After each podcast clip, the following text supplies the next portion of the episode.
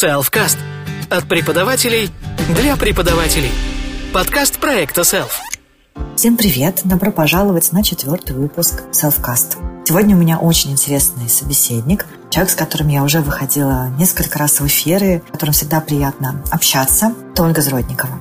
Поговорим о том, как преподаватели уходят в нейрокоучинг и нейролингвистику, что там происходит в этой области, про андрогогику и, самое главное, про то, как учатся учителя. Ольги огромный опыт, но всегда интересно беседовать.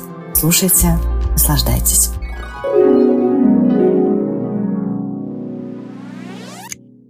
Итак, друзья, сегодня с нами Ольга Зродникова. Оля, давай ты представишься, расскажешь о себе. Да, добрый день, здравствуйте. Рада сегодня быть Катей на эфире. Спасибо, что пригласила. Я нейроязыковой коуч, и, в принципе, я уже больше 20 лет в теме английского, в теме а, преподавания английского. И в какой-то момент я поняла, что мне мало только преподавания, и мне нужны были инструменты, как еще работать со взрослыми. То есть я в основном работаю со взрослыми сейчас людьми. И хотелось какой-то, собственно, э, уметь вытаскивать этих товарищей из психологических уже каких-то затыков, то есть э, когда они не знают, как им замотивировать себя, как, э, почему у них не получается, почему они не могут заговорить, боятся ошибок. И, в общем-то, в связи с этим я стала обучаться коучингу, потом лингвокоучингу, ну и сейчас уже понеслась, в общем-то, много-много всего разного в этой сфере. Вообще очень важная штука, да, когда преподаватель понимает, что он может, хочет, желает, жаждет чего-то большего. Вот э, сейчас, да, очень популярно коучинг использовать в преподавании, лингвокоучинг всегда появился, и это прекрасное слово нейро. Э, давай не будем про коучинг, потому что, я думаю, многие про это знают, а больше mm-hmm. про нейро. А для тебя лично это означает? Зачем-то тебе, не знаю, помогло, может быть, сняло какие-то вопросы, облегчило задачи.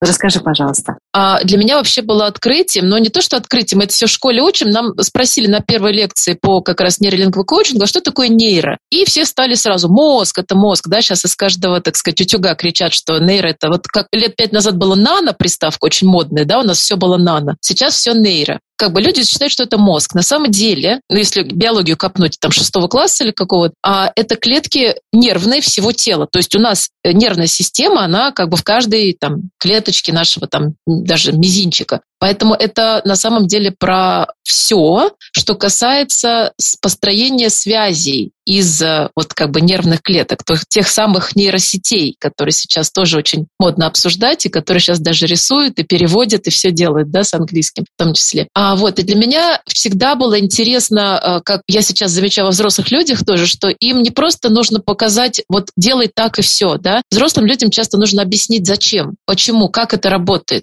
И когда им объясняешь, что вот мозг именно так работает, люди сначала удивляются, они говорят, ого, ничего себе, я не знал. И потом это дает им большее понимание, зачем я это делаю, и, соответственно, больший результат, лучшая там, эффективность, а, когда он видит сначала какое-то действие, которое кажется ему непонятным или странным, или ну, он вообще не хочет его делать, то есть какие-то, может быть, там повторения, еще что-то. Когда он понимает это с точки зрения работы мозга, он, ну, как взрослый человек любой, он решает, как бы, хочу я это делать, или, ну, хотя бы попробовать или нет. Поэтому для меня вот нейро всегда было такой интересной даже со школьных времен, а, такой областью, где сначала для нас это было что-то такое совсем неизведанное, да, а когда я вот этот курс прошла именно сейчас очень модный нейрокоучинг отдельно есть без лингва, да, и у нас было чуть-чуть а, на самом деле нейролингвистики, я не знаю, насколько люди боятся этого слова сейчас там в, в, в формате НЛП, и первый раз я с НЛП столкнулась, кстати, а, когда к нам приезжала британская преподавательница Джейн Ревел. Она автор нескольких курсов очень известных. Я сейчас не могу вспомнить там какие там точно. Но она именно с точки зрения НЛП нам начала объяснять. Она говорит, я для учителей английского делаю вот такие курсы, показываем, как НЛП работает в преподавании. Я оттуда заинтересовалась этим, начала уже копать про нейро. И в итоге сейчас я еще плюс к тому пошла на а, уже обучение именно э, в МГУ к нам, к, к нашему Дубынину, там нейрофизиолог всея Руси наш известный, да, а, который, собственно, немножко больше я копнула уже в э, нейрофизиологию мозга, но я скажу, что очень сложно для тех, кто, э, скажем так, не изучал ну, какую-то там глубоко биологию или какие-то вот эти предметы. Это было реально дико сложно, но оно того стоило, потому что вот все эти процессы становятся понятны, и вот эти не пугают термины хотя бы там долговременное потенцирование,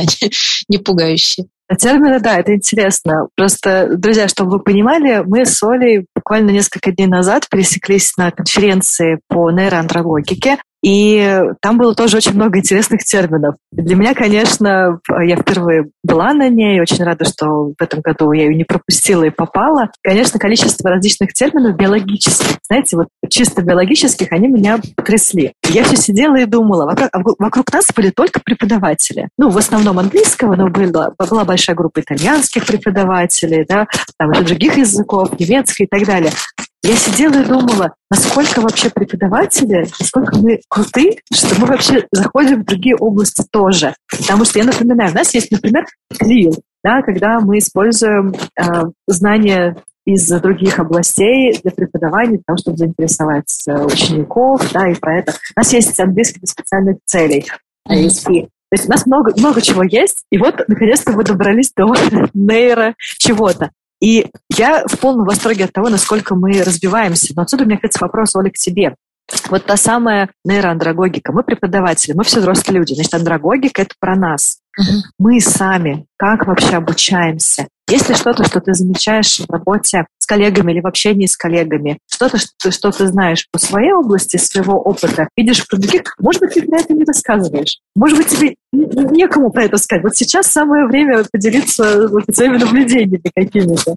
Слушай, ну да, это вопрос такой, э, как это у нас э, называется, э, CPT, да, Continuous Professional CPD, да, Continuous Professional Development о том, что постоянно, раз уж мы начали учиться, то э, особенно учителя английского это замечаю, особенно, что вот каждый раз кажется, что не хватает еще парочки каких-то дипломчиков, да, то есть каких-то вот, а еще подучиться этому, еще тому, и вот список стоит, этот to-do list, да, что я еще буду учить, учить, учить, но как бы я же немножко психологией тоже э, и занималась, и обучалась, и на самом деле в какой-то момент нам просто сказали хорошие психологи, что это тоже вариант невроза когда мы постоянно хотим что-то вот еще, я не готов, я еще должен это подучить, это подучить. И получается, что мы не разрешаем себе уже начать, потому что мы считаем недостаточно себя, ну, вот этот синдром самозванца, вот этот несчастный, да, недостаточно еще, я не готов, я вот еще должен что-то, да, и другие в это время уже что-то делают, и нам кажется, что вот они-то крутые, а я-то кто, да, ну, то есть вот вся вот эта тема. И, может быть, от этого хочется постоянно учиться. А, возможно, это просто уже привычка некая. И вот думаешь, какие себе на следующий год еще курсы? Так, вот этот, вот этот. Тут уже надо, наоборот, приходится выкидывать из своего списка, да, потому что э, либо по деньгам не проходит, либо по времени не проходит, чему учиться, да, но они постоянно есть. Но в большинстве своем я вот сейчас замечаю скорее такую тенденцию,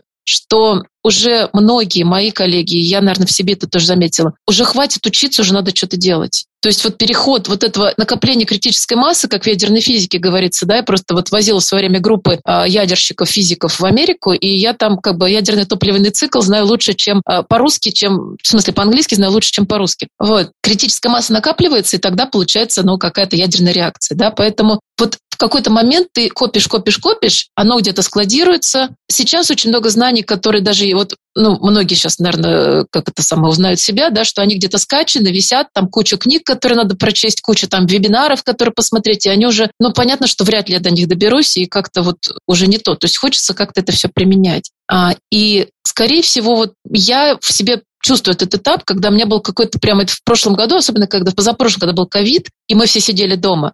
И я взяла два очень сложных курса параллельно. Просто, ну, народ, который знал оба эти курса, они говорят, это нереалка. Вот вместе у меня голова просто взрывалась. Это был курс по спиральной динамике продвинутый и курс по интегральной практике, интегральному мышлению. Это оба, оба два очень серьезных курса. И у меня было какое-то выгорание после этого в, в плане того, что я не хочу больше учиться, я уже устала. Я вот потом сказала себе, что вот пока хватит. И я пошла, кстати, на очень практический курс а, по поводу даже не как продвигать себя, то есть я периодически беру курсы по продвижению в соцсетях, там, кстати, был очень фанни, фанни момент такой, да, когда я взяла курс по продвижению в Инстаграме, и только я начала его проходить, думаю, блин, как там всего много, какой он огромный, я ничего не успеваю. Там один вебинар два часа длится, а в вебинаре только говорят домашнее задание, его еще делать там несколько часов. И в этот момент чпок и телегра... этот Инстаграм закрывают. Я такая, фу, как мне хорошо. Это как раз вот прошлый год был, прошлый год, это февраль, там март, да.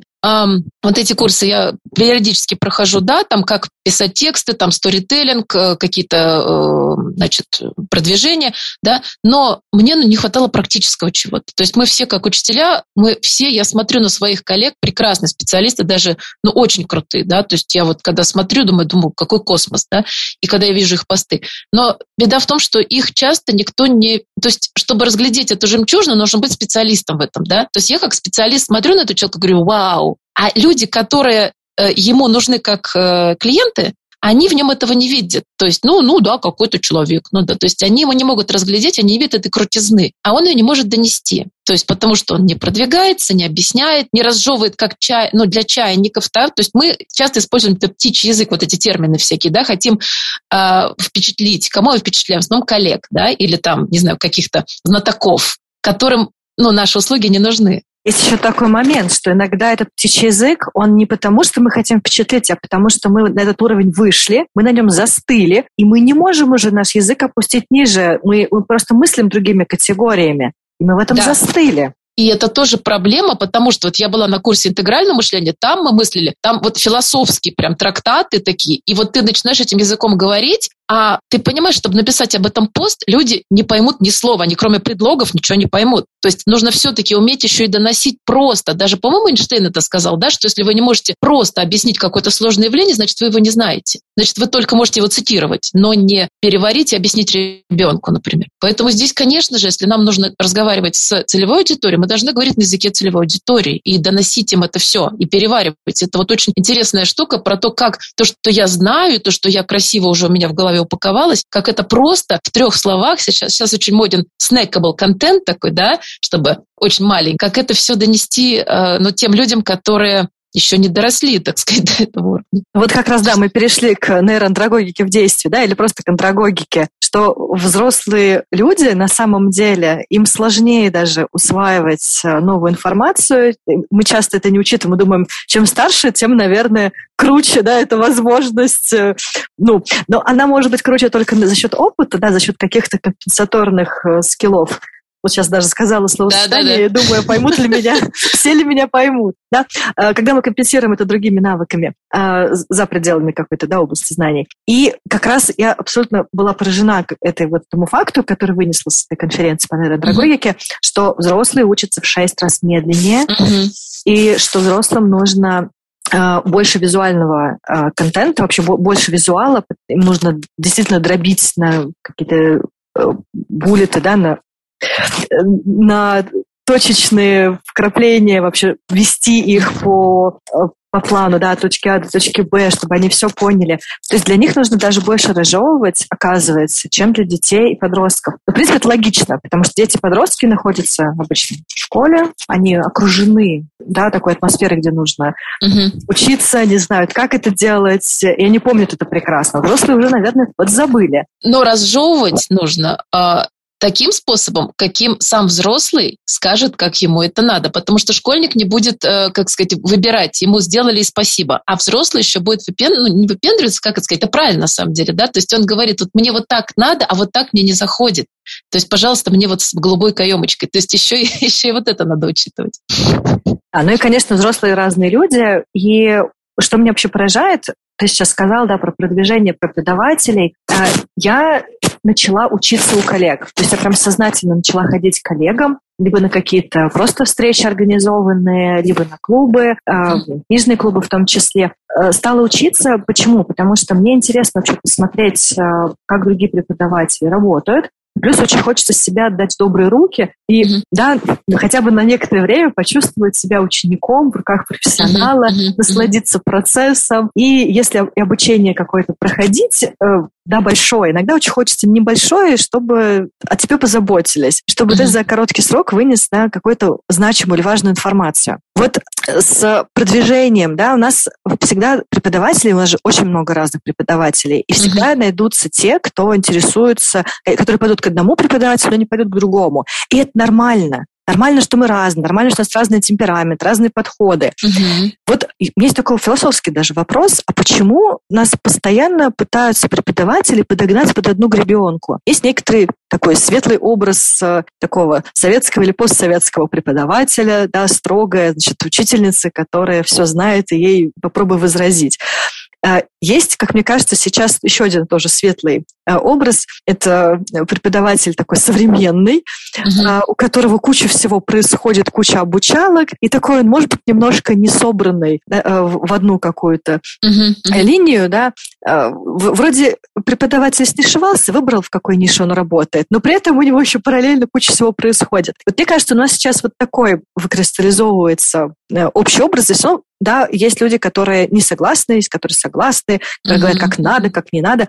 Вот твое мнение, у тебя какой в голове образ преподавателя? Да, да, да, это сейчас очень классная такая э, большая задача, потому что изначально конечно же, слово учитель и преподаватель, да, оно у нас всегда ассоциируется с тем, что он все знает, он всемогущий, он все может. И вот приходят такие, а, ну, как бы позиция, да, детская, и типа вы все знаете, научите меня. И сейчас я прям наблюдаю эту тенденцию вообще в мире, в мировом образовании, потому что когда мы на вот это NLC учились, да, Neuro Language Coaching, там было со всего мира люди, которые как бы вот прощупывают эту почву, и они вот как сказать, как э, интуитивно начинают сами что-то, как вот щенки слепые там тыкаться, да, и все равно все движутся примерно в одно направление. То есть это как я рассмотрю, как мировую тенденцию уже в образовании в принципе, когда ученик выводится на уровень, то есть не иерархия такая выше, ниже, я, я э, с позиции выше, я учитель, я тебя буду учить, да, а как раз на позицию, вот если это в коучинге, да, то это клиент и коуч, и клиент уже не может прийти и сказать, ну, накачайте мне пресс, да, то есть это о том, что э, ему надо работать самому, и он как бы дает обратную связь, как ему это подходит. И вот я даже вижу иногда такие дискуссии в учительских там чатах, где-то в учительских группах, э, какое-нибудь э, объявление Э, какого-то там типа человека, который говорит, вот мне нужен учитель, который вот это, вот это, вот это. И учителя возмущаются. То есть, «А, как он смог, да как он вообще наглец какой, да, вот я работаю только по этому учебнику. То есть часто преподаватели и репетиторы, они диктуют, да, то есть вот я работаю по этим, по, там, по outcomes, и вот хочешь влезать в мои рамки, влезай, не хочешь, до свидания, да, то есть для меня вот это, наоборот, позиция не очень как бы приемлемая, да, потому что, ну, во-первых, мне кажется, что коуч языковой, он уже как раз ему неинтересно в рамках чего-то одного вариться, да, и он настолько уже э, может спокойно объяснить там любую грамматику сходу, да, еще как-то там какие-то разные методы. Вот ты сегодня говорила, Клил, тот же TPR, да, который вот у нас там на конференции тоже был через э, движение а, там через танцы. То есть, когда я знаю все эти методики, и мне интересно уже какой-то микс из них делать. Знаете, как доктор Хаус, да, когда он там какой-то сложный случай, он думает, так, а что, что же тут применить, что же тут применить. Так вот, по мне, когда человек приходит и говорит, вот мне нужно, чтобы меня вот так обучали, для меня это вот сигнал очень коучингового клиента и человека осознанного, который понимает, что ему нужно и как ему надо. Потому что абсолютно правильно говорили на этой конференции. Сейчас взрослым людям не нужно просто учить язык. Вот, вот ну, кого спросишь, ты хочешь учить язык? Нет, не хочу. Зачем? То есть это единицы, которые там кайфуют, как вот мы, да, кто пошли уже в преподавание, мы там кайфовали, мы могли часами эти кассеты магнитофонные там крутить туда-сюда, я помню, вот это повторять, то есть это такое редкое удовольствие для кого-то, не знаю. Вот, людям в основном не нужно учить, им нужно уметь конкретно что-то делать, какую-то точечную, допустим, вещь, как, где он язык использует как инструмент. И поэтому он четко должен сам сказать, что ему нужно, а не, допустим, приходить к репетитору, который говорит, я вот по этому учебнику работаю. Ну, окей, давайте работать по этому учебнику. И приходят потом ко мне люди и говорят, вот я полгода там типа занимался с преподавателем, условно говоря, терпел, и, а потом понял, что ну, мне это вообще не помогает. Я говорю, а почему вы полгода терпели? Вы платили свои деньги, да? И вы не могли сказать, как вам нужно? Он говорит, ну как я мог сказать, это же учитель, он же знает. Вот эта позиция мы сейчас как раз выводим человека на взрослость, вытаскиваем его на а, самостоятельность. Вот эта автономия, да, автономия та самая, она сейчас на всех даже международных ELT-конференциях очень прям такая большая тема. То есть, мне кажется, что а, я бы с удовольствием дала то, э, не просто английский, да, а прямо знают то и как. Вот можно обсуждать, в каком они подают это, как сказать, с каким тоном, если это можно по объявлению понять. Мне нужен вот такой учитель и вот так-то, так-то. Но сложно по, знаете, как, помните, этот мова там сломали ларек пивной. А там уже говорят, тут нет, что просто написали «пива нет». Они написали «пива нет». И он обиделся. То есть, ну, сложно обижаться на текст, но вот, э, конечно же, хочется больше конкретики в запросе, и тогда это уже взрослый запрос получается. Я сейчас, пока тебя слушала, записала себе э, две, ну, такую мысль, да, два понятия что у нас есть потоковое обучение есть кейсовое обучение. Uh-huh, uh-huh. И потоковое это как раз, где есть какая-то институция да, или программа, мы знаем заранее учебник, и преподаватель да, именно под это подбирает себе и ведет потоком. То есть он уже что-то придумал, у него есть готовые вещи, и он под это просто ищет себе учеников. Есть кейсовые, когда у людей есть определенный запрос. Мне кажется, в этом огромная сила, с одной стороны, нашего преподавания современного, uh-huh. Uh-huh. а с другой стороны и слабость. Потому что э, у нас большая традиция да, академическая, у нас э, есть определенные требования, да, есть светлые образы, в том числе благодаря фильмам и благодаря э, семейным легендам, которые передаются да, из уста в уста внутри семей. Каким должен быть преподаватель? Что от него ожидается? И в то же время да, вот мы сейчас перешли вот в этот э, клиентоориентированный мир, mm-hmm. э, когда мы прислушиваемся к нашим ученикам, и мы к ним относимся как к клиентам. И в этом смысле я раньше очень раздражалась, когда э, вот в школах говорили про что обучение, образование — это сервис. Mm-hmm. Я все время думала, ребята, вы просто кто-то неправильно перевел слово service, служение. Mm-hmm. Что просто mm-hmm. кто-то не так перевел, и эта ошибочная идея пошла, распространилась, и мне всегда казалось, что это очень неправильно. Сейчас я уже поспокойно это смотрю и думаю, неважно, как кто переводит, да, неважно, как мы воспринимаем, но идея того, что мы прислушиваемся к ученикам, да, и пытаемся для них подобрать самое лучшее, да, для, для них найти выход, вот это то самое кейсовое обучение, и так тоже можно обучать. Просто, э, Оля, ты в этом все понимаешь, да? У нас есть коллеги, которые никогда не пробовали, uh-huh. да, вот так вот идти навстречу. Или пробовали, но мало, можно еще дальше пойти. Вот э, мне очень хочется, чтобы э, современный преподаватель знал оба пути, mm-hmm. чтобы он умел да, решать э, обе задачи. И тогда, я думаю, что будет инструментарий настолько велик и обширен, что и будет радость и от преподавания, от работы, потому что будет осмысленность в ней, будет большая польза для учеников. И вот ты сказала, да, что ученики, э, да, бывает, приходят с определенными запросами или что приходится с ними разговаривать, чтобы узнать, что конкретно им нужно, что не получилось в предыдущем обучении. И я думаю, что в этом тоже особая, вообще большая большой плюс нашего современного времени, что учени... мы также воспитываем учеников. То есть, чтобы они задавали вопросы, да, чтобы они mm-hmm. контролировали свой процесс обучения. По сути, мы все вместе, не знаю, взрослеем, развиваемся. И вот эта осознанность, которая появилась, я ее очень приветствую. Осознанность на всех фронтах, во всех областях. Я считаю, это очень здорово. Как у тебя с осознанностью? Ой, это хороший вопрос. Э, стараюсь ее взращивать в себе всячески. Кстати, вот еще про то, что ты сказал, многие люди, э, учителя, боятся немножко внутри вот этого, что я буду услужив, в услужении, да, служить, вот типа вот когда сервис, то есть не хочется быть сферой услуг, там типа горничный какой-то, да, я это воспринимаю как а, экспертные, да, услуги. То есть, допустим, мне нужен юрист, я прихожу к нему, юрист знает, ну, говоря, вот он там по вопросу семейной там жизни, да, он знает все. Вот я могу там э, изняскивать там, или у него нет какой-то программы, да, я говорю, мне нужна вот такая-то консультация, да, что мне делать? И то есть, естественно, он э, сначала выспросит меня, что мне нужно, и потом он мне даст экспертный совет, и я должна ему следовать. То есть э, это такая штука, то есть он мне даже вплоть до порядок действий или там сопровождение какое-то мне да, будет оказывать. Но при этом он никак не унижается и никак там, я не знаю, не становится в позицию услужения мне. Да? Поэтому вот если мы эксперты, здесь можно воспринимать вот этот сервис именно как вот что-то такое услуги экспертные, которые мы оказываем. И если нужно, да, мы можем вставать в позицию преподавателя вот делай так, делай не так. Но если он этого не делает, то это не наша задача его тащить или там э, начинать, э, когда мы больше заинтересованы в результате, да, я знаю учителя, которые, ну, репетиторы, допустим, у него все студенты сдают там ЕГЭ на 100 баллов, допустим, и если какой-то он видит, что там на 95 будет сдавать, он его начинает тащить, потому что ему нельзя портить статистику, то есть фактически ему самому будет э, нужнее этот результат, чем самому студенту. Вот в этом случае это уже немножко позиция такая не коучинга. Вот, а в плане осозна- осознанности, осознания, это хорошая вещь, и это немножко даже не про скажем так, э, не связанная с э, профессиональной деятельностью, я бы сказала, она связана скорее вот э, work-life balance, если мы посмотрим. И вот как раз на ту часть жизни, которая life, а не work, уже можно набирать себе осознанность всякими методами.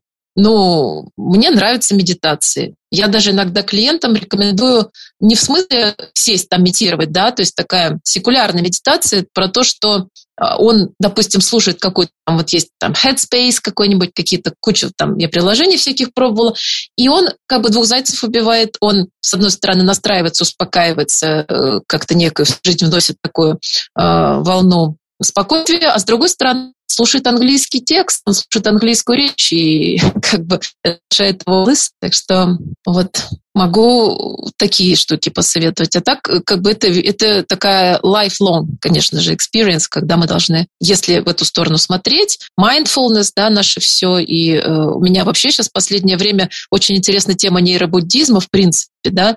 То есть это как бы сейчас ученые наконец-то, как бы нейроученые, да, приходит к тому, что то, что говорил Будда там пять тысяч лет назад, фактически подтверждается современными исследованиями про мозг, про то, почему вот у нас тут а, четыре благородных истины Будды, да, про страдания, про путь избавления от страданий, и как бы это все на, я читаю вот эти схемы дофаминовые там вознаграждения, то есть, ну, просто это на самом деле э, современная психология во все, ну, то есть как она это трактует, и действительно они пришли к тем же выводам к которым пришел Будда. Вот это, кстати, интересно, да, что у наша вот современная жизнь, которая наш вообще уровень развития, там, не знаю, техники, технологии, да, мы такие все прокачаны, у нас есть ученые, которые творят э, потрясающие э, вещи, да, чудеса. И тем не менее человек, человечество стремится познать себя просто уже на другом уровне. И мы все равно возвращаемся к этим вопросам, кто мы, что мы, как мы вообще функционируем, как оптимизировать да, там, себя, свое тело.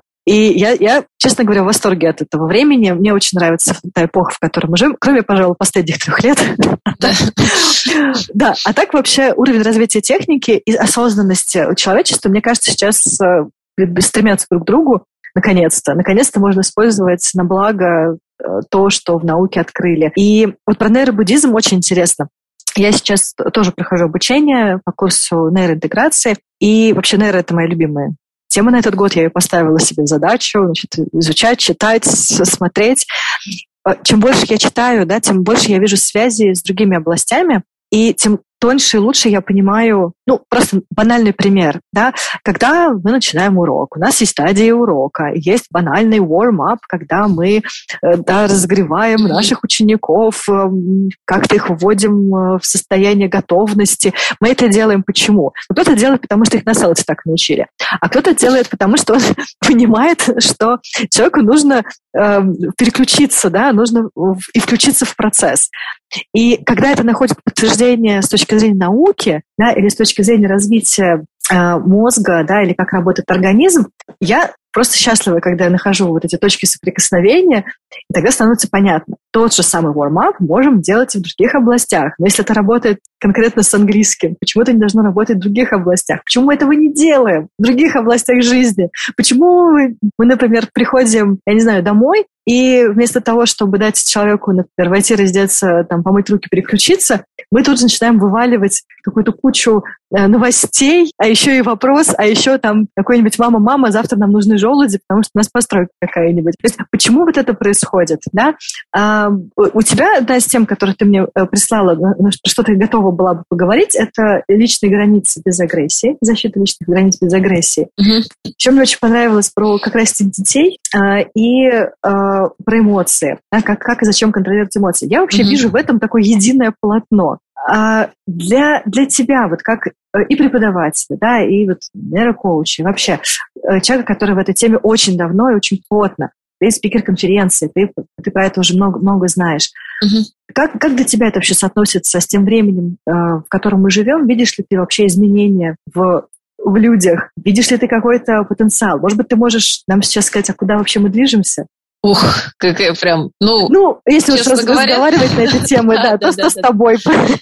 Слушай, ну, честно говоря, я вот э, после, допустим, прохождения вот этих всех интегральных курсов, спиральных динамик, да, то есть у меня немножко расширились горизонты видения, да, я не могу сказать, что Uh, там я прям предсказать что-то могу или как-то, да, но, по крайней мере, uh, мне спокойнее стало в моменте. То есть uh, у нас изменчивость – это единственное свойство мира, которое неизменно. Да? То есть вот все меняется, и это то, что происходит всегда, оно, ну, то есть сам процесс того, что все изменяется, он неизменен. Остальное все у нас непредсказуемо, изменяем, изменно, изменяемо. И даже наш мир, вот за последние несколько лет, а, может быть, помнишь, был такой термин «вукамир», да? да он да, уже да. даже сменился на «бани», и уже этот бани сменился, сейчас даже могу найти на что. То есть он очень быстро сейчас меняется. И от вот того, что был спод, который там стабильный, предсказуемый, все такое, да. А за несколько лет, э, в течение особенно вот этих ковидных времен, он очень сильно сменился на то, что он хрупкий, непредсказуемый, абсолютно непонятный. И вообще, то есть выживает сейчас э, как еще Дарвин, по-моему, да, говорил, что вызывает не сильнейший, а наиболее адаптивный. И выживают люди, у которых мозг и, в принципе, способности да, а, быстро реагировать на изменяющиеся условия среды. Об этом и биология пишет, об этом да и спиральная динамика говорит о том, что нам приходится э, эволюционировать только тогда, когда мы не можем жить по-старому. То есть мы пытаемся, но нам не хватает вот этих инструментов, и начинаем изобретать что-то новое, и, соответственно, все там люди постепенно и все человечество в целом переходит на следующий уровень развития, на ступень развития, потому что меняются условия среды. И вот мы сейчас, в принципе, видим это большое некое изменение. И, честно говоря, вот я наблюдаю за э, тем, что происходило там пару, ну не пару, сколько лет, пять назад там, в Европе, в Америке, да, начались вот эти все темы, э, с одной стороны, толерантности и зеленого вот этого движения. И зная ну, читая труды Кена Вилбера, да, и зная о том, как, э, какие есть стадии там дальнейшие, да, то есть я уже не, не то, что я пугаюсь или могу что-то предсказать, но я понимаю, что, возможно, это просто этап эволюции, то есть про, просто маятник качнулся сейчас э, вот в такую в самую экстремальную стадию, где люди уже там, ну, это слишком, то есть оно должно потом куда-то пойти обратно. И, ну, как-то смотришь на это и думаешь, ну, как интересно, да, вот, вот ты какой северный олень. Вот, и больше действительно понимаешь, что, ну, я не знаю, сейчас жизнь в моменте уже кто только не, не называет это, это тоже так банально как-то звучит, да, но о том, что э, будущее и прошлое это просто некие наши, э, как бы сказать, у нас в, моз, в мозге, в мозгу такие э, иллюзии, да, существующие, о том, ну, некие галлюцинации, о том, образы, да, о прошлом и о будущем. А живем мы вот как бы сейчас. Поэтому, собственно, вот стараться сделать этот момент самым насыщенным, это вот то, что мы можем сделать. Да, подтверждаю. И как бы вдогонку, да, хочу сказать про нейропластичность, да, такое свойство, которое э, хорошо сейчас уже изучено, да, у нас э, мы должны подстраиваться под изменения, которые происходят в мире. В мире сейчас очень много изменений, и нужно за ними, во-первых, следить, да, что была осознанность в этом. Во-вторых, включать их в свою практику, да, и приспосабливаться. И у нас многие преподаватели как раз э, такой в стадии отрицания находятся, да, я не буду пробовать новое, mm-hmm. там придумали какую-нибудь там штуку. Я всегда преподавал, не знаю, там в скайпе я никогда не попробую Zoom, или я всегда, всегда был в Zoom, никогда не попробую другие э, да, способы. То есть в этом же есть еще момент консервации, да, и мне кажется, что преподаватели, особенно да, русскоязычные, у нас есть такая склонность вообще, э, что мы, во-первых, очень осторожные, мы не идем, ну, мы, многие, да, в массе, я не говорю про индивидуальных людей, но у нас есть такая тенденция, да, что мы э, из-за расписания, из-за того, как у нас построена сама система, мы очень консервируемся, очень mm-hmm. легко и быстро mm-hmm. вообще останавливаемся, да, или идем маленькими шагами, проверенными, вместо того, чтобы пробовать э, новые, опираться на опыт других. Мы же часто проходим свои ошибки, но мы отказываем себе себе в удовольствие учиться на ошибках других, например, преподавателей. Да? И из-за этого не выходим в соцсети, не изучаем новое. Угу. Я в этом вижу, конечно, да, такое, что нейроандрогогика еще не дошла. Есть сюда, да, мы еще не, не, не пользуемся по полной всеми преимуществами. И вот э, уходя да, в сторону от преподавания, Оля, я знаю, что э, ты как вообще как человек, как личность очень занимаешься собой, своим развитием. Э, вот можешь про это рассказать, насколько э, ты стала сильнее как преподаватель благодаря, благодаря другому. Я не, не буду сейчас раскрывать интригу, сама mm-hmm. расскажи, что, что захочешь, чем захочешь поделиться. Так, да, спасибо. Тут много чего можно рассказать. Я вот буквально к тому, что ты сейчас сказала, хотела поделиться, что меня вот сын в этом году поступил в институт сам, и проучился полгода сейчас, и, скорее всего, он оттуда уйдет, потому что он говорит, что преподаватели — это люди, которые там уже 50, ну, 50, не знаю, 20-30 лет, они ведут одно и то же по тем же лекциям, по тем же записям своим, и ничего не меняется. То есть оно устаревает раньше, чем они начинают его даже изучать. И, э, то есть просто настолько это вот инертная система огромная, которую там менять еще достаточно долго придется. И, возможно, какие-то энтузиасты, новое поколение, да, как-то это сможет поменять. Но на самом деле сейчас очень быстро эти процессы должны идти, и ну, в общем, такая точечность в этом, а, в обучении. А вот, что касается, насколько мне помогает общие, там, скажем, мои всякие, да, а, развитие. Э, я, ну, как сказать, сначала у меня было вот, знаете, есть такая тема, называется головастики, да, люди, которые в основном из головы живут, да, то есть нужно там много знаний, много там э, обучаться, читать, вот это все, да, и, и как бы ты будешь молодец. А, я понимаю, что этого недостаточно сейчас, потому что вот я говорю, что а, даже если вы прекрасный э, каких сотни, скорее сказать, вот тысячи, да, так же, как вы, а, и вы смотрите, что выделяются люди, которые, может быть, гораздо меньше э, опытные, менее, я не знаю, там, экспертные, чем вы, да, но они могут как-то себя там, не знаю, показать, продать, как-то выставить, да, и, ну, то есть на этом они делают себе там и популярность, и известность, и деньги, и все что угодно. То есть тут надо, во-первых, смотреть, что именно нужно вам, самому себе, да, что хочется. Славы, денег или там просто, не знаю, достойной жизни или тихо сидеть и, наоборот, э, иметь возможность выбирать себе именно вот э, под себя каких-то учеников. А я поняла, что вот одного головастика мало, и в частности в практике интегральной жизни там четыре основных момента развиваются, да, я как раз про это на конференции у тебя рассказывал, по-моему, что мало того, что э, ум и мало того, что тело, ну, как бы это логично, да, что обязательно э, в там, здоровом теле здоровый дух и все такое, да, то есть как бы нужно себя держать в форме еще и физически. И от этого, естественно, гораздо лучше становится общее состояние. Да? Но также еще идет моменты духовности и моменты э, так называемой тени, то есть психологии э, всех теневых сторон наших, которые прорабатываются обычно только э, с каких-то помощью, с помощью либо специалистов, либо техник специальных, то есть то подсознание, которое тонны энергии сливаются у нас туда. И вот когда я рассказываю, в частности, вот ты там упомянула про эмоции, про как их сдерживать, как это все, это все а, такие психологические моменты работы с подсознательным, работы со своей тенью. И даже если человек будет и умным, и физически развит, и замечательно духовностью, не в смысле там он религиозен, а просто он, у него есть в жизни что-то. Пусть это какая-то, я не знаю, не обязательно даже тема какой-то там верования во что-то, а тема а, какой-то его цели или миссии, которую он выполняет, для чего-то он что-то. То есть просто живет не каждый день для, там, не знаю, попил, поспал, да, а вот, ну, собственно, чем его жизнь окрашена. И кроме всего этого, очень часто у нас Э, ну, не хватает энергии именно потому, что она у нас там вся застряла. И для этого либо нужно изучать психологию, потому что, ну, как я уже говорю, многие, нам психолог один дядечка сказал, профессор, что процентов 80 людей, которые приходят в психологию учиться, они приходят именно решить свои проблемы, в первую очередь. Им не нужно потом работать психологами, там еще что-то делать, да, они приходят, чтобы как бы узнать, что у меня доктор, и, возможно, решить. И не всегда они решают. То есть есть куча психологов, у которых своих там комплексов и проекций ого-го. И от этого тоже мы можем говорить, что, конечно же, нужно искать своего и психолога, и учителя, и коуча, да, то есть а, именно поэтому вот эта диверсификация, она очень хороша, что и, опять же, проявленность в соцсетях, да, когда человек может выбрать себе близкого по духу, да, человека, какое-то время, естественно, к нему присматриваться, прислушиваться. Я знаю, люди есть годами, годами там подписываются подписаны на меня, допустим, да, читают, слушают. В какой-то момент либо им нужно становится английский, либо у них что-то там, мой пост какой-то их торкнул, да, и они а, вот проявляются вот так. Поэтому, ну, каждому свое, я уверена, что все, все найдут своих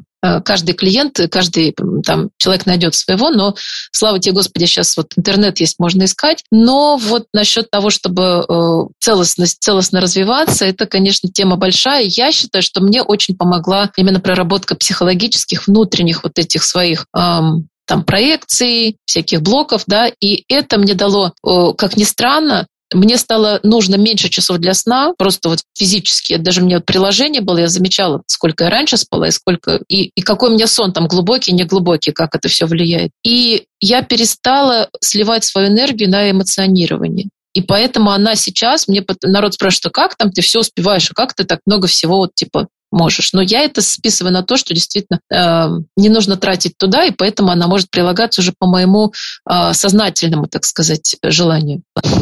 Я сейчас словила просто потрясающую такую эмоцию внутри себя, э, потрясение, э, радость э, от того, что мы разговариваем, два преподавателя разговаривают, используют слово психология, проекции, работа с тенью. Э, я все, я все понимаю, о чем ты говоришь, э, но я э, просто вспоминаю, когда проект Self только начинался три года назад, и чтобы вслух преподаватель что-то там сказал про психологию или какие-то заморочки, не дай бог про саморазвитие, медитация тоже вообще запредельное что-то, это, это было что-то что с чем-то, да, чтобы, чтобы преподаватель вообще вслух озвучивал, что могут быть какие-то а, ну, не скажу слово проблемы, да, но вопросы, как у преподавателя. Преподаватель идеальный, у них не может быть никаких э, психологических заморочек, никаких проблем по ментальному состоянию, вообще ничего. И, ну и, конечно, вот это, да, отношение к психологии. Сейчас действительно многие преподаватели идут в какие-то программы, да, э, изучают э, психологию, потому что понимают, что насколько это полезно и для самих себя, и для работы с учениками. Я только приветствую это все. Ну, вот, Оля, вопрос такой. А почему вообще у преподавателей отношение к психологам, как э, самое, что, что я слышала, да, это шарлатаны, э, да, э, что это бесполезная трата времени и, конечно же, денег, что психологи берут много денег, но при этом приносят мало пользы, и что к психологам ходят только те, у кого, либо кто вообще просто болен, либо кто, э, ну, у кого есть лишние деньги. Ну, например, кто-то, какая-нибудь преподавательница удачно замужем, вот у нее есть лишние деньги, значит, и она вот ходит к психологу. Это, это то, что я слышала в рамках, пока консультировала, вот, особенно в первый первый год, когда у нас проект начался, я вот постоянно вот эти вопросы да, эм, э, снимала. Э, твой взгляд профессиональный, почему вообще такое отношение? И поменялось ли оно сейчас? Ну, окей, мы с тобой в одном поле, мы, мы, для нас поменялось, да, но есть же много преподавателей, которые, э, да, за пределами этого остаются. Угу.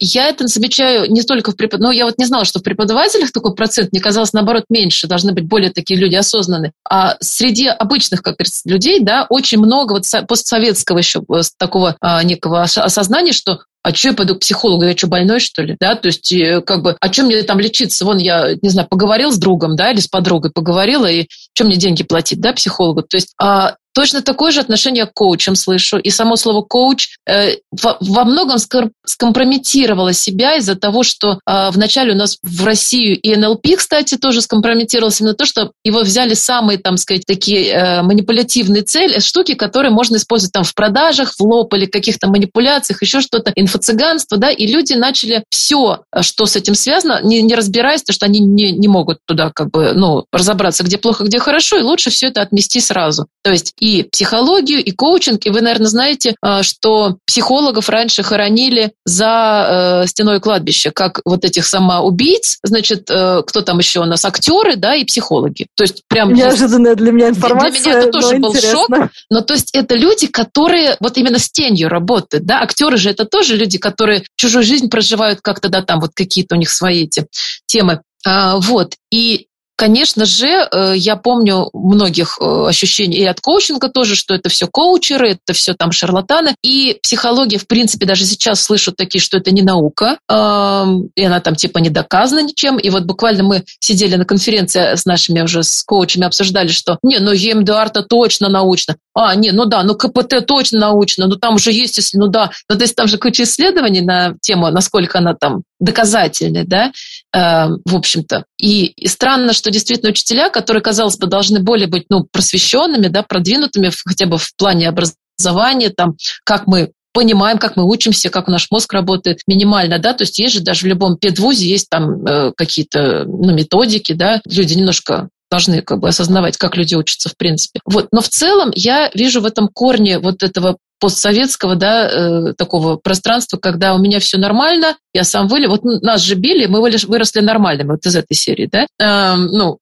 как бы, а кто тебе скажет, что ты нормальный? А, и часто сталкивалась даже с, у людей такая тема, что Ну, это вам лечиться надо, я нормальный. Это, это у вас, если у вас, вот вы эту тему поднимаете, значит, это у вас что-то нехорошо. Я-то у меня все нормально. И вот если мы просто сейчас вот вкратце, да, есть такая методика матрицы, да, когда мы понимаем, а, кто окей, кто не окей. И, соответственно, вот если я окей, и мир окей. И из этого можно было четыре сделать четыре варианта. Первый я окей, мир окей. Второй я окей, мир не окей. Третий я не окей, мир окей. И четвертый не я не окей, не мир не окей. То есть четвертый это вариант депрессивности. Первый вариант это здоровый. А вот как раз я окей, мир не окей, это уже вариант немножко невроза, который в самой экстремальной своей, так сказать, точке, он может быть, то есть, ну, какой-то маньяк там, который, или там типа Гитлер, да, который говорит, вот я знаю, как мир должен быть устроен, если он не окей, я сейчас его поправлю быстренько, да, вот. А та точка, которая я не окей, мир окей, это другая точка, то есть уже предепрессивная, когда говорит, ну вы-то все, да, у вас-то все хорошо, вы-то все классные, вы все можете, а вот у меня все плохо, я там никакой, и вот эта самооценка ниже плинтуса, то есть тоже человек надо уже вытаскивать. Вот, и поэтому вот я понимаю, что люди, которые как раз говорят, ну у меня нормально, это вам надо лечиться, это как раз это тот вариант, когда э, есть с чем работать, но опять же без запроса. Ни один психолог, ни один коуч не будет работать. Если человек не осознает, что ему это нужно, ну как, как бы никто ему другой это не вложит туда в голову, потому что ему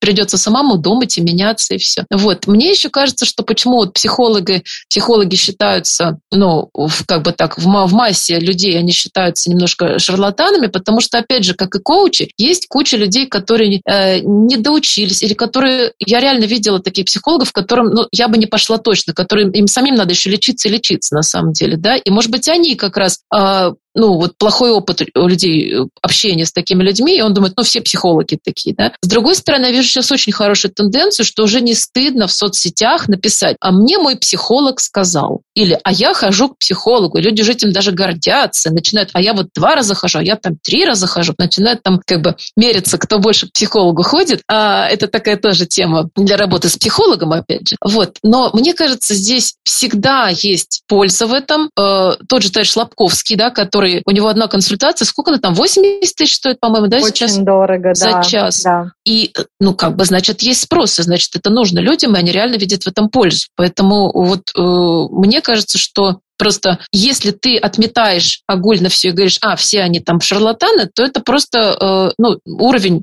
такой у человека, что ну, ему это не надо. А, если реально будет надо, он начнет в этом разбираться, читать. Куча бесплатного материала, да, то есть можно спокойно понять, что такое коучинг, что такое психология, разобрать. Да сейчас даже, чтобы велосипед купить, человек не просто пойдет, да, и не просто поверит этому э, продавцу, да, он сначала почитает, посравнивает отзывы, а это из чего, это из чего. То есть человек уже становится неким мини-специалистом в чем-то, прежде чем приобрести себе там товар или услугу. Так что совершенно нормально, что люди как раз ознакомливаются, ознакомливаются с что такое психология, и потом они уже понимают, о, мне это надо. Потому что в психологии очень много направлений, конечно же. Да, в психологии много направлений, и я абсолютно согласна, да, что у нас есть такое постсоветское наследие, да, в виде общего мнения, кому это нужно, кому не нужно, да, и кто вообще к психологам обычно обращается. Да, я тоже это слышала, ну, я же не больная, зачем мне идти да, к психологу? Вот. Да, вообще интересный такой момент э, доверия да, э, информации. Мы доверяем тому, что читаем в интернете, но можем не доверять коллеге, который работает да, профессионально с какой-то темой, э, занимается чем-то, да, прошел какие-то обучения. Можем не доверять, потому что, ну как же, это же так, просто учитель, думаешь, препод. Вот. Интересно, сколько у нас вообще переплетаются э, вот наше предвзятое мнение, да, откуда-то установки какие-то, может быть, из детства, может быть, от родителей, с тем, что мы сейчас видим. То есть преподаватель может быть очень крутым, но вот в этом месте мы не доверимся ему, потому что, ну, нет. Интересно. Есть такая э, психологически такие, э, я просто одно время тоже этим увлекалась очень сильно, э, называется cognitive biases, да, когнитивные искажения. И вот одно из них как раз про информацию. То есть если мы верим этой информации, ну то есть изначально мы априори у нас в голове, э, ну там земля плоская, да, например, у кого-то, то он, вот та информация в, инф, в интернете сейчас есть все. И если он будет на тему земля плоская находить какую-то, то он на эту тему будет читать, погружаться, он эту статью будет читать там, не знаю, полчаса. А другая статья точно такого же объема, но про то, что Земля круглая, он ее жих пролистает, а, это фигня, и все. То есть мы склонны придавать больший вес и значимость информации, которая подтверждает наши э, вот установки изначальные, как бы они там ни были сформированы, и тем самым мы фильтруем. и мы как бы не видим другой информации, которая сейчас можно найти все, что угодно противоположное. Да? И вот здесь, видимо, тоже, если вы хотите верить, что психологи все козлы? Вы найдете миллион подтверждений и плохого опыта негативного, и отзывов, и всего что угодно. И это еще больше вас укрепит в этом утверждении. Собственно, вот так это и работает. Интересно, да, еще есть такой термин эффект суммации, когда mm-hmm. суммируется, да, накладывается из-за повторений, да, и чтения на ту же тему. Мы суммируем информацию у себя в голове, у нас складывается определенное мнение, мы дальше видим только подтверждение этому мнению, mm-hmm. да, и, конечно, в этом смысле я очень люблю следить за кем-то, вообще за коллегами, ну, не только наши, да, еще международные, чтобы просто быть в курсе вообще, что происходит, что люди читают, кого они слушают, да, какие новые э, или, наоборот, старые да, всплывают термины. И очень хочется вот про это знать, чтобы быть в общем поле, э, в таком общем едином поле с коллегами, да, чтобы быть на одной волне. Просто чтобы чувствовать себя, что ты понимаешь, что у тебя отфильтрованная есть информация, да, и также ты понимаешь, что есть разные варианты, есть разные методики преподавания, разные мнения. И это нормально. Нормально разобраться и понять, а почему люди так думают. И, зная это, уже можно выбрать свою сторону, если хочется, а может быть, что-то свое изобрести. Собственно говоря, большинство методик, да, мет новых, они изобретаются, когда люди анализируют предыдущее или что есть сейчас, и находят что-то третье или четвертое, и так вот у нас происходит развитие. Оль, мы сейчас будем с тобой завершать. Я тебя прошу, да, на кого ты э, посоветуешь подписаться? И вообще за кем ты посоветуешь следить в соцсетях? Может быть, твоя какая-то личная рекомендация, за кем ты сейчас сидишь? Объясни, почему. Это может быть, там, не знаю, человек или какая-то институция. А, вот, и вообще интересно, кстати, ты сама дальше что планируешь для своего развития, своих а, обучалок? Может быть, это у тебя взаимосвязано, а может быть, нет. А, прикольный вопрос. А, ну, конечно, на меня подписаться всем, всем рекомендую. Конечно, а, обязательно.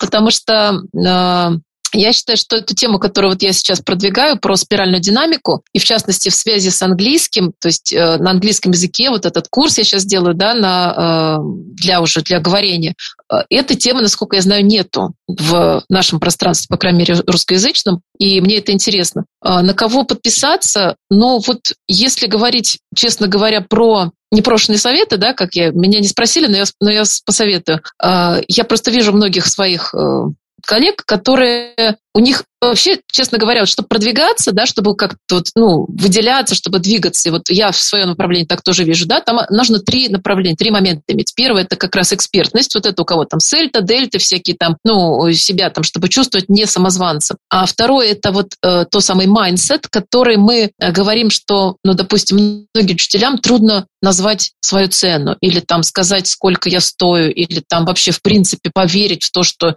неужели я могу столько денег там как-то чего-то, да, то есть вот это, ну, работа с мышлением, условно говоря. И третье, это как раз умение а, как бы всю эту экспертность протранслировать по, про, ну, как бы сказать, ну, продать себя, это немножко так вот пошло звучит, да, но именно э, показать. И вот в, этом, в этой связи я бы порекомендовала вот мою наставницу Марию Малышеву. Она в этой есть в Инстаграме. Я, честно говоря, вот после ее курса стала себя вот во всех трех этих чувствовать гораздо увереннее, чем просто вот в, так сказать, экспертность у меня никогда не была, так сказать, проблемой, да, наоборот, мне казалось еще-еще. Mindset тоже я себе сама уже подкрутила более-менее, а вот именно как это все монетизировать и как из этого сделать уже что-то такое достойное, да, потому что мне всегда казалось, что, ну, елки-палки, ну, я столько училась, я столько денег вложила в свое обучение, столько сил, времени, и почему я как бы, ну, вот, ну, не могу нормально там, не знаю, с ребенком куда-то съездить, у меня денег нет, да, вот, уже как это выйдет, но во, во внешний мир. И вот Мария как раз, она сама преподаватель с очень большим стажем, она кандидат наук, там, и все, то есть, с одной стороны, экспертность у нее без вопросов, но с другой стороны, она учила, смогла себя так классно. У нее там блог больше 100 тысяч подписчиков, и она так хорошо себя продает, то есть она просто вот, ну, в этом плане вот некая такая икона для меня. Но, опять же, это реклама не согласована ни с кем, поэтому...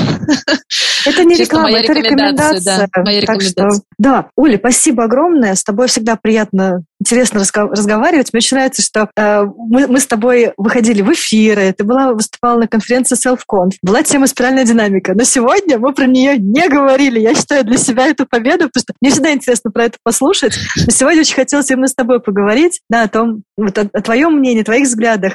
И я считаю, друзья, если вам интересна спиральная динамика, то, конечно же, подписывайтесь на Ольгу Зродникову. Вот.